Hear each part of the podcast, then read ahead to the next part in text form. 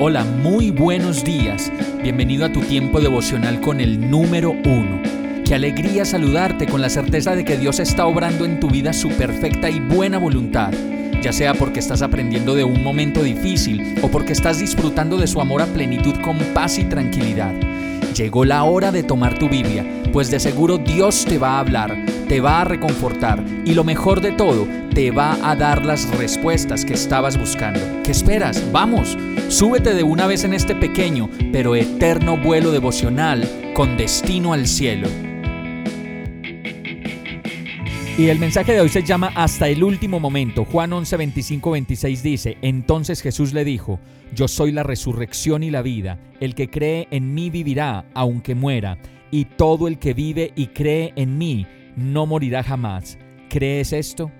Muchas personas que están luchando por un rayito más de luz para sus vidas, por una segunda oportunidad y por ese milagro de sanidad, pueden llegar a pensar que es infructuoso creer que es infructuoso llenarse de fe y más bien piensan que es hora de entregarse y no pelear más. La palabra dice que Jesús es la resurrección y la vida y que el que cree en Él vivirá aunque muera y que todo el que vive y cree en Él no morirá jamás.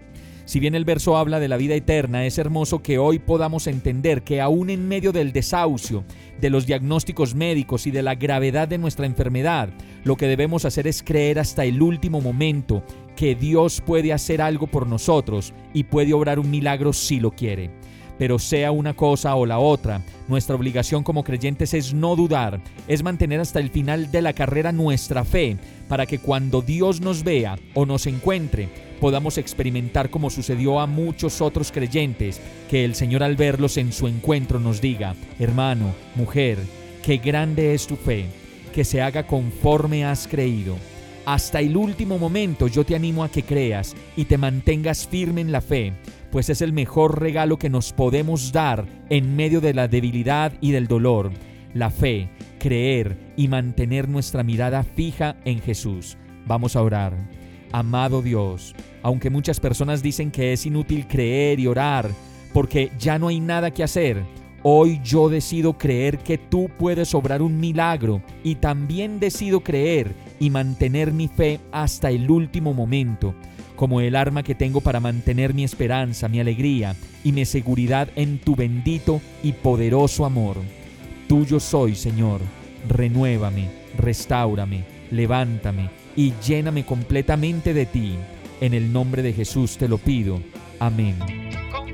Hemos llegado al final de este tiempo con el número uno.